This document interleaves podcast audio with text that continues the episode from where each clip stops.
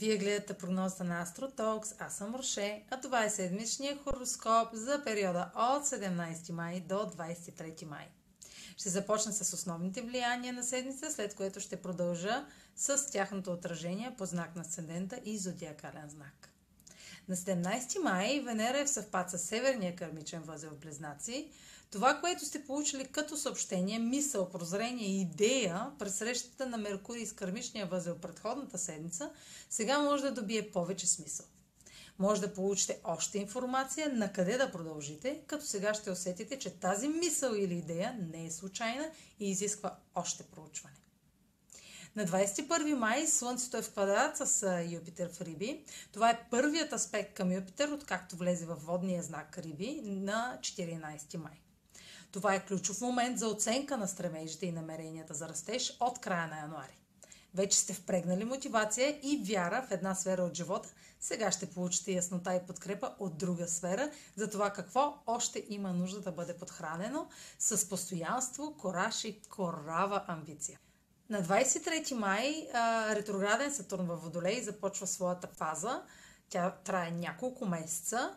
А, повечето от вас са чували за епохата, за ерата на Водолея и ако сте разбрали и усетили ролята на времето, в което заживяхме, дойде моментът да приложите наученето на практика, особено докато Сатурн е ретрограден.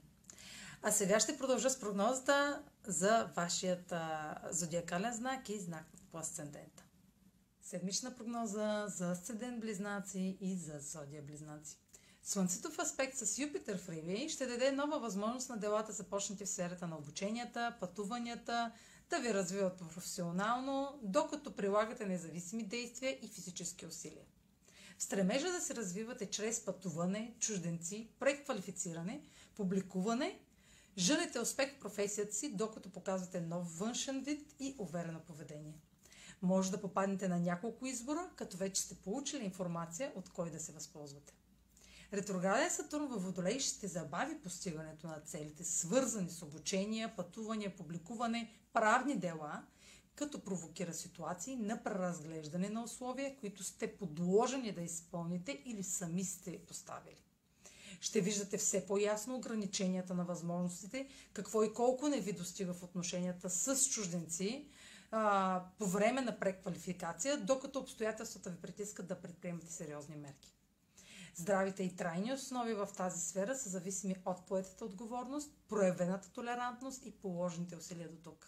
Няма да е възможно да продължите с добра обществена оценка за знанията си, без да сте изградили видими резултати.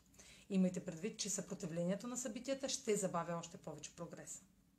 Това е за тази седмица. Може да последвате канала ми в YouTube, за да не пропускате видеята, които правя. Може да ме последвате в Spotify, в Instagram, в Facebook.